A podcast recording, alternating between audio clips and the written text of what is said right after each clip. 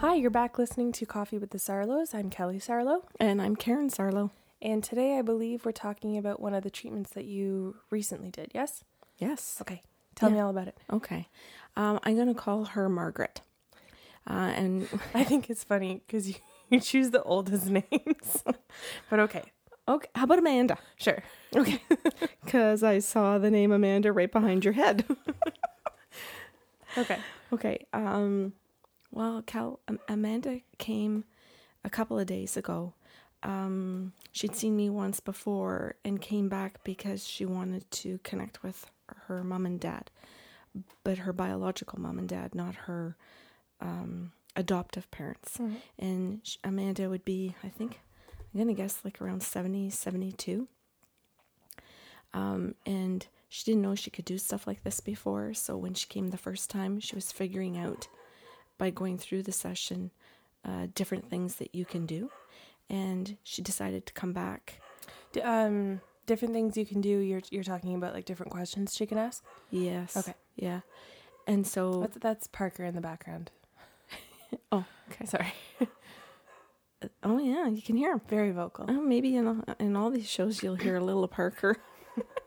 Okay. So in the first session, she'd come in for medical stuff. And then when she realized some of the things we could do together and with her spirit and the people on the other side, she decided she was going to come back for the finding out about her biological parents just to see if we even could do it. And her mom came through first. And part of the reason that she wanted to come was that she had lost her husband, her daughter, and her mom. All really recently, I think with like in a year or something like that, was really close. So also lots of just grieving. Yeah, like right at the top, which I think for her was just kind of bringing up, well, if I've lost all of these people now, who am I? Mm-hmm. You know, and how do you kind of go forward when everybody's gone, I guess? I don't know, because I haven't got there. She's only had one or two sessions? One. Yeah. So the second one was this one, was where she wanted to know about her biological parents. And so her mom came through, and I'll say her mom referring to the biological mother, unless I say the adoptive mother. Yeah. I was that. Even though I think very much I'm getting that somewhat reversed because her adoptive mom was really her mom her whole life. Mm-hmm. So anyway, she wanted to know what had happened when she was given up for adoption. She didn't understand it, and she had certain feelings. How old? Do you know? How old is she now? No, sorry. How old was she when she was given up for adoption? Yeah, 6 weeks. Oh, okay, so young. So yeah. No memory. Yeah, she has a little bit of information, mm-hmm. And I don't know how she's able to confirm some of these things either. Mm-hmm. But she was able to say some things. But she was adopted or given up for adoption at 6 weeks. But there was a bit of a story behind that. What happened was her mom said that she was 16. And she was right from around in this area, actually. Not North Bay, but area. And when her mom got pregnant, her biological dad, was in the, I guess, around wartime to some degree. And he was thinking that he was going to war. So he didn't know that his girlfriend... was pregnant. Mm. So he goes to war, but he doesn't leave Canada. That was my phone. I didn't fart. Sorry. I'm just going to turn that on silent. Okay. So he goes off for training, I'll call it, but ends up staying in Canada. And she decides that she can't keep the child. She's 16. Her parents don't have the money. This isn't a rich family. Not meaning just that rich people keep their kids, but mm-hmm. her parents just decided they couldn't do this, and that they couldn't help her with this. Mm-hmm. And there were other things like religion in the background where you're not supposed to keep a baby and you're not supposed to get pregnant, let alone keep a baby. Yeah. So there were lots of these different things and medical issues too. So her mom gives her up for adoption. Sorry, medical issues for who? Well, there were going to be medical issues in the whole family. And we're finding this out. Yeah, this is what comes through in the session. So anyway, her mom gives her up for adoption in this small community. and finds out that she's not being treated well. She's not being fed properly. Her diapers aren't being changed, that the people who've adopted her aren't caring for her. And so she goes back and she gets her baby. Oh, wow. And she says, if you're not going to take care of my baby, then you're just not going to have her, mm-hmm. which I think is just phenomenal. And then, so she takes her back and then finds another family to adopt her, mm-hmm. which I think was just incredible. And so not the process these days. Yeah. So anyway, so she finds out then that her mother really loves her. Mm-hmm. And that even though she can't care for her, she really is trying to take care of her in a way that she can to a degree, and then has to let go. And it's so incredible, because one of the things she has the hardest time with it when she's actually adopted is she has a fear of being left all the time. So she has to always fix things. She has to fix her husband. She has to fix her kids. She can't let anything go, because she has this deep fear of being abandoned. Mm-hmm. And I think a lot of people connect with that. Yeah. I mean, it's not to be rude, but it's textbook, kind of that cliche textbook personality, if you're adopted, that you have that fear of abandonment. And I find it interesting because she was only 6 weeks old. Mm-hmm. So it isn't something that I would say some people think that she could be aware enough of to kind of hold on to. Mm-hmm. But to me, it says a lot about cellular memory. The cellular memory, and also the fact that it doesn't mean that nobody should give a child up for adoption. Mm-hmm. That's not what I'm saying. What I'm saying is that she was loved in the process, and that even though you feel those things, you still have to deal with all of that. You have to be able to work at it, because no life is going to be perfect. Mm-hmm. Anyway, so forward going. So she moves into the next. What's that? Forward going. I've never heard that. Oh, God. I don't know. So she comes into this family and they absolutely love her. She has a mom and a dad that really love her and care for her. And which, kudos to biological mom for doing such a fantastic job. And then she, fast forward, she marries, she has kids, but she has children with severe medical issues and never... doesn't know why, so she sends her saliva off for testing. And in the testing in the United States, they give her a medical history to help her understand to some degree what's going on with her and her kids. But I don't know any of this. I haven't met any of these people. So during the session, her mom comes through and her dad to be able to say, Mom was the one that had the brain issues. So she finds out the reason that her children have strokes as babies. Oh, wow. That leaves them paralyzed and very debilitated for life. Mm-hmm. Has to do with her mom's medical background. And then she finds out from dad that he has heart issues in his family. And so the children all have severe heart issues. So not only do they have stroke and brain injuries, but they have heart issues as well. Very severe medical ones. And now her children are in their 40s and 50s now. So this is also during a whole time when we don't have this modern medicine of being able to help them to the same degree. So her children grow up in a lot of pain and with a lot of problems, and also with personality problems that people don't understand.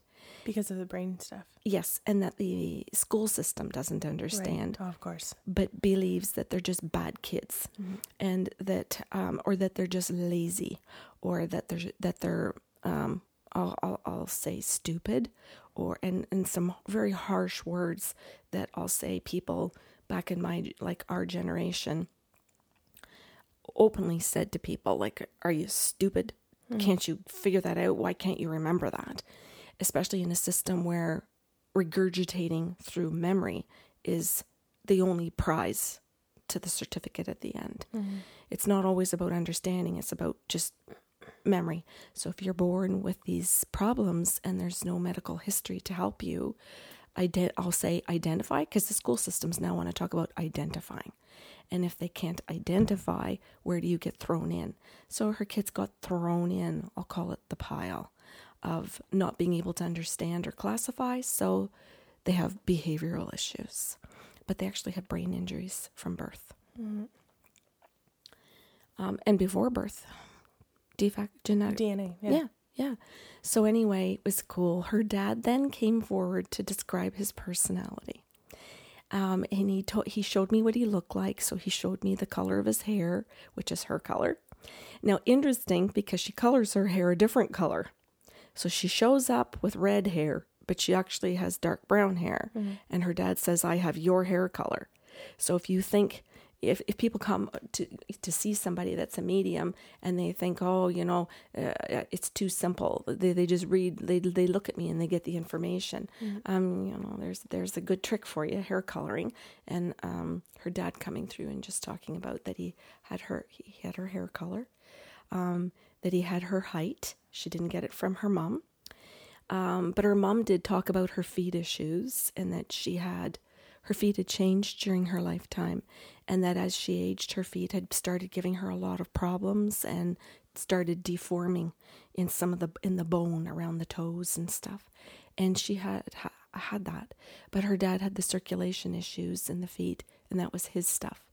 So she was getting, in spite of the fact that she's hearing about all of her pain and all of her problems with her body, she's beyond happy that she now can say that she's got her feet like her dad and her circulation connection like this. And it was really neat, because I think of myself, where if I've got my mom's hip issues or my dad's hip issues, I curse them. I don't think, yay, doesn't make me happy. It makes me think, son of a gun, I've got my dad's bad hip. Mm-hmm. And she's going, woohoo, that she now knows that bad hip is something she's connected to with her dad, and it gives her that connection. And he talked all about his character, how stubborn he was, and her husband came through to affirm it, by the way, because she sat and looked at me and kind of went, "Well, I'm not really like that." And her husband, who's passed, came through and went, "Oh yes, you are." Oh yes, you are, and I can prove it. You made lists on Post-it notes for me to get things done, and you itemized them, number one, number two, and then you drew stars, and then you. Oh, wow! Yeah. So because she was so obsessed with certain things, her husband was able to kind of nail her on it and go, oh no, I can prove to you that you are like your dad, and I am on the other side. And I think that was something that gave her a lot of comfort too, was for her to hear that her husband, her current family, her life family, her husband, her biological mom and dad, and her children, who had all died, as she's the only one left, were with her biological mom and dad. Mm-hmm. And that as she lives the rest of her life, she's comfort knowing they're there, but that when she crosses, that they're all there for her. Mm-hmm. I just thought that was really neat. That's beautiful. Yeah. Yeah. They also talked about the things that she had gone through in this lifetime too, like all on her own.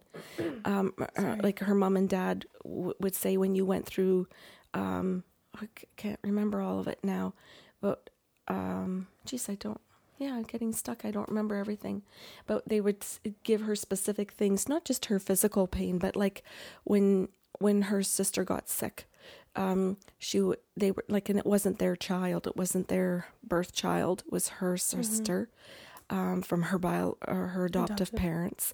They would talk about the things that they went through together or felt, so that she would understand how connected they were to her siblings and her own childhood, not just to her family that she married and birthed, but how very much they were a part of every little different part of her life, her character, the things that she struggled with.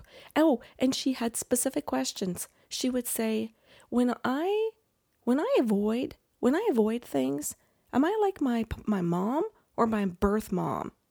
She wanted to know which mom she was like. Mm-hmm. She wanted to know if she had patterned the behavior. The nature of the nurture. Yes, or if she had become that way or was born that way. So here, something really cool for me was to be able to talk to somebody who has a birth mom and a biological or an adoptive mom, and she's trying to figure out if her personality traits are hers by birth and biology or by patterning, like you said. And I just think that's the coolest thing. I don't know, that made me so excited to be able to go, no, that's your mother, and no, that's your adoptive mother, and go back and forth just by listening to her two moms go, no, me, no, me. Mm-hmm. And how both moms were just giving her those answers, giggling with her, and then giving her the affirmation of one of the stories where when she is an avoider, what happened because she avoided. And the moms were laughing with her at the silly mistakes she had made or the pain she had gone through because of some of that stuff. Mm-hmm. And it was pretty cool. Yeah, it's really neat. Yeah.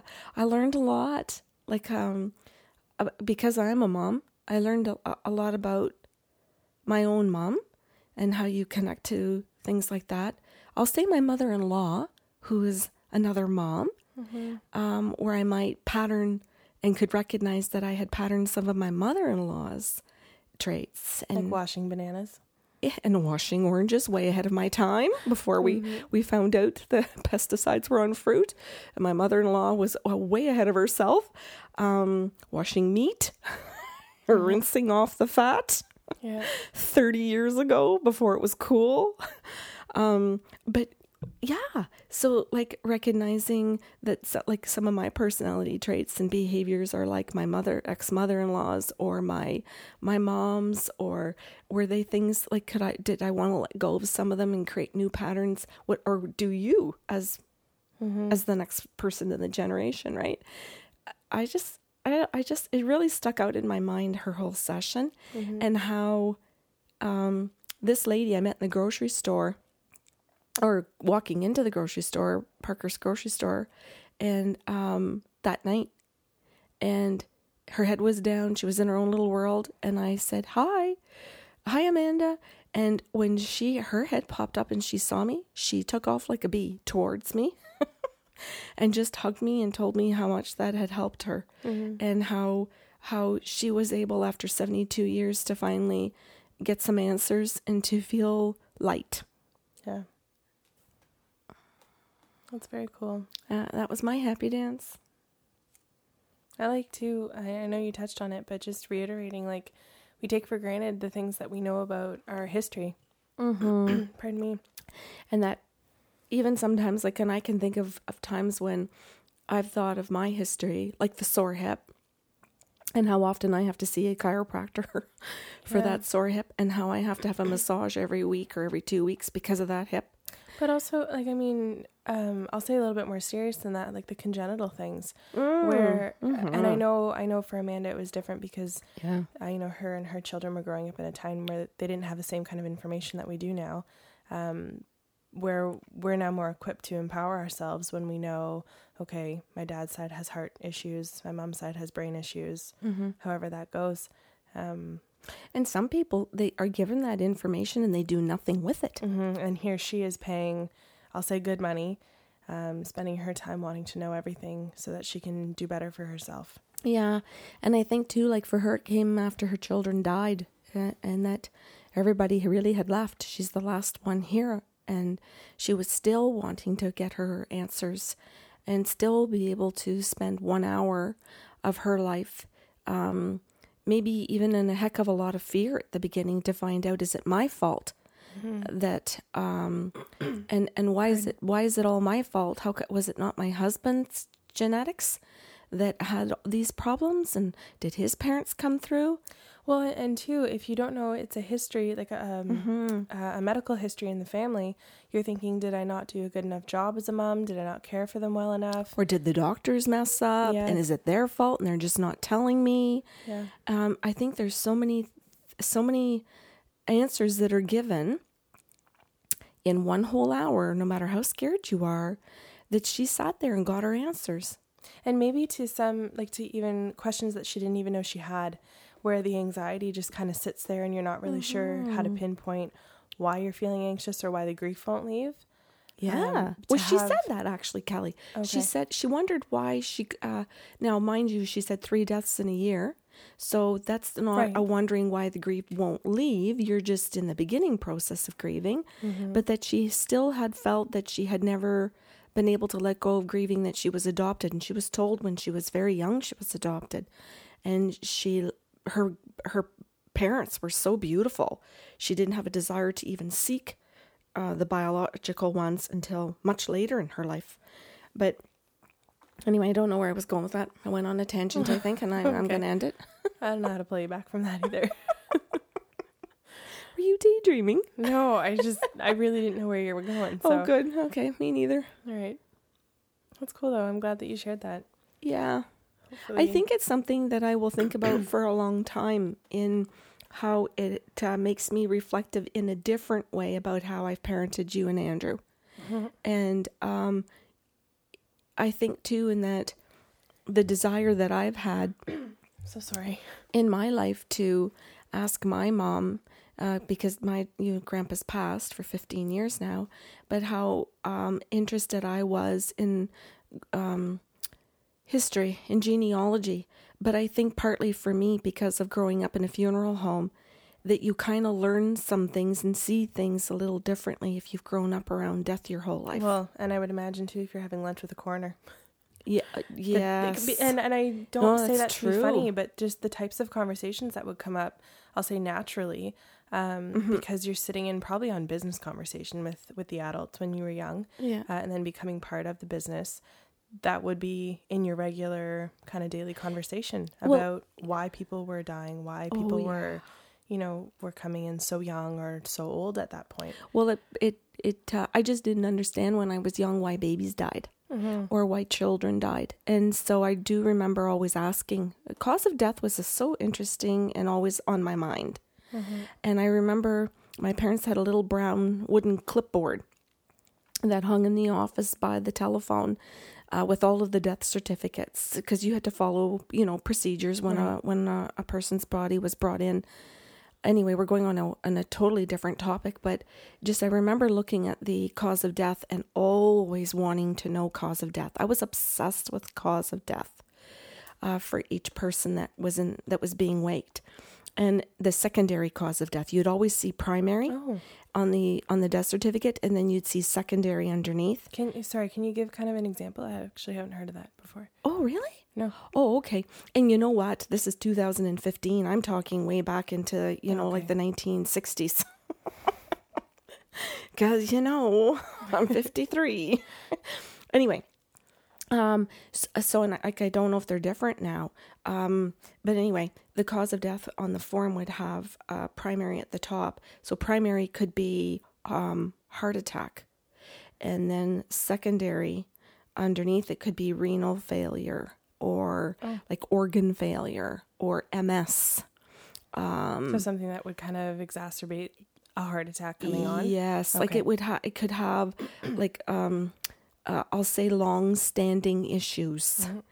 but that they didn't necessarily cause the death. Okay. And I use MS or, I don't know. There's so many. Disease? Yeah. Okay. You could have diabetes and not die of diabetes, but diabetes would be secondary.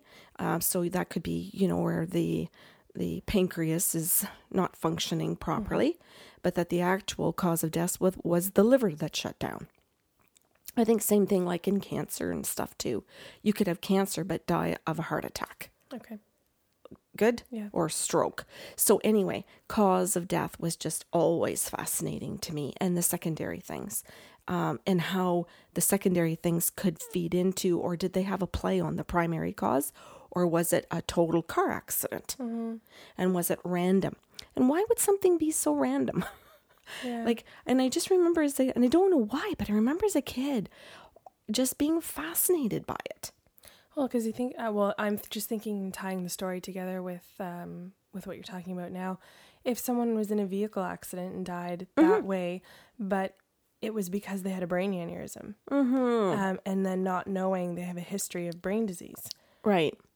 Yes. And I think what was important to me was that the family needed to know things like that. So that they could rule out suicide, they could rule out certain things. He fell asleep, rule out, we don't know what happened, I have anxiety, and that, and the anxiety that families would feel not knowing, say if there's a head-on collision, and you're told that it's your brother that fell asleep at the wheel mm-hmm. and killed a whole family, and then you go to the same funeral home And now everybody's looking at your family like your brother killed my family. Because he was tired.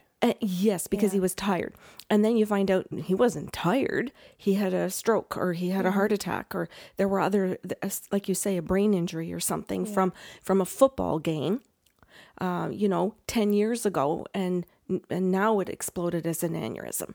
Mm-hmm. Like, they didn't have the access to all that stuff. But all of that, when you're channeling people who've crossed over, you get all of that information. Mm-hmm. So even though it could be that all this shit happened 30 or 50 or 100 years ago, you still have access to finding out how. Mm. I'm even thinking back to when you and I sat down at with our life insurance woman, I'll call her, and doing that huge long survey about our medical history to see if we were even insurable. And oh my God, the lengthy questions that they asked. But how Amanda would have had no opportunity to sit down and say, you know, here's what my mom had gone through, here's what my dad had gone through, aunts and uncles, because we know they asked about every extended blood relative. Mm-hmm. And how your insurance rate, or mine, went up and up and up, because I've got 8 brothers and sisters and huge Catholic families with all these medical problems. So my insurance is skyrocketing. And I'll say, to some degree, somebody who's been adoptive might have an awesome insurance plan. Because they just don't know. Neat. Yeah. Yeah. So, and you would want to know that. Yeah, and I think about her grandchildren now, how she's able to be part of her, or give information to grandchildren and be able to,